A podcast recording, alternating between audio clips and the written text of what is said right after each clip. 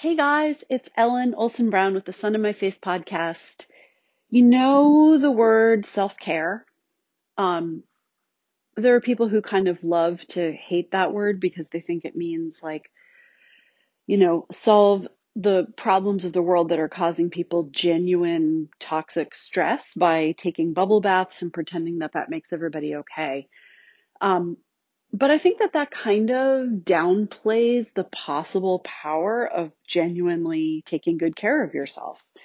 So, um, I don't have a problem with the word self care, especially because I think the way most people mean it is not just gloss over the tough stuff with a coat of nail polish, but actually do something to take good care of yourself. And that could include changing circumstances around you.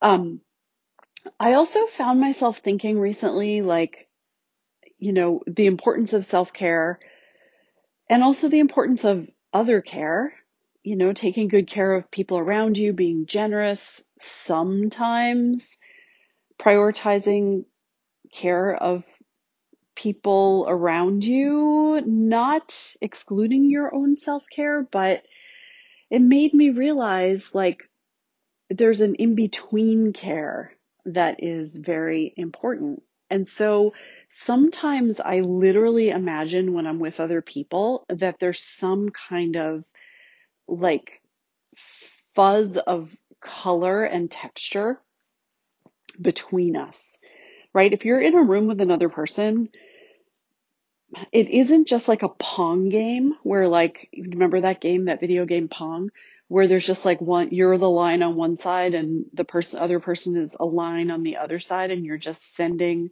a dot back and forth and there's your movement affecting the dot and there's their movement affecting the dot. I mean, it is kind of like that, but it's like so much more textured. It isn't, it isn't just two people in a room. It's something new because there is something between you. And even if it's over Zoom or it's somebody you have a relationship with who is far away from you, um, there's something about the care of that space in between that feels really rich and important to me.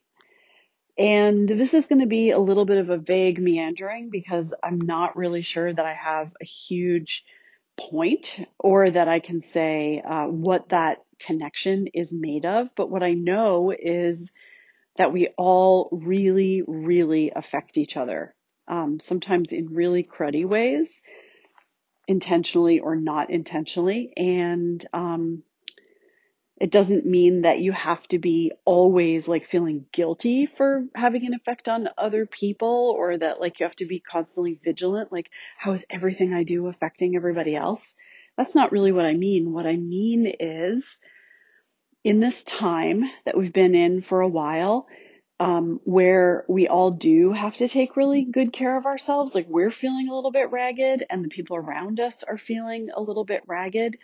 What if there was some way of really thinking about connection and thinking about um, the care of that connection.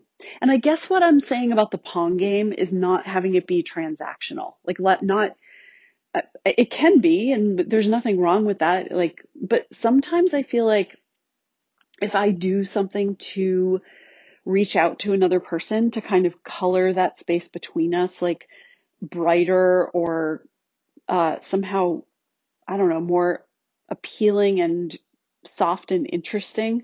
These are weird words to be using, but you know, it's also abstract.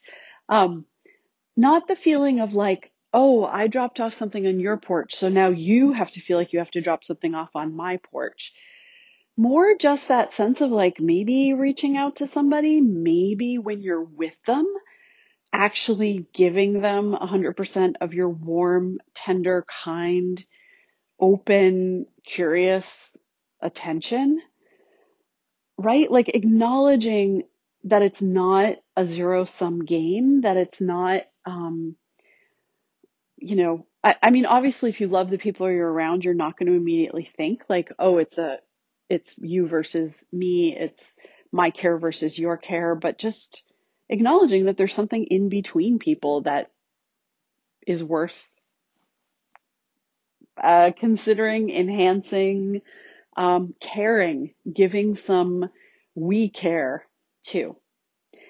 Okay, so stemming off of that, I am going to say that um, two of my favorite ways recently of feeling connected to various friends. I have a couple of friends who send postcards and send letters through the mail, um, handwriting, a carefully selected stamp. Doesn't even have to be like a beautiful piece of stationery, but just something in the mail that's like, I actually sat down and thought about you and sent this to you. And the other, apparently this is very common around the youngs, but um, I have a couple of friends who send voice memos and sometimes through Messenger on Facebook, sometimes, um, you know, through text, but they send memos instead. And, uh, you know, you might say, why don't you just get on the phone? And you could, but you know that feeling of like, oh, it's a real person and what if I have to stay on the phone for two hours? There's just, but there's something amazing about hearing somebody's voice and just knowing that somebody was like, oh, I saw this thing and I thought of you and I want you to know about it too. Or, you know, you know what I'm talking about.